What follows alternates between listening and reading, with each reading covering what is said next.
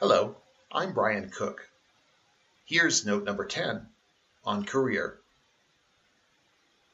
In Eastern spiritual tradition, there's a story about a man riding a fast horse. When an observer asks him where he's going and why he's riding so fast, the rider pauses to reflect, then replies, I don't know. Ask the horse. Where is your horse taking you today? Why are you riding so fast?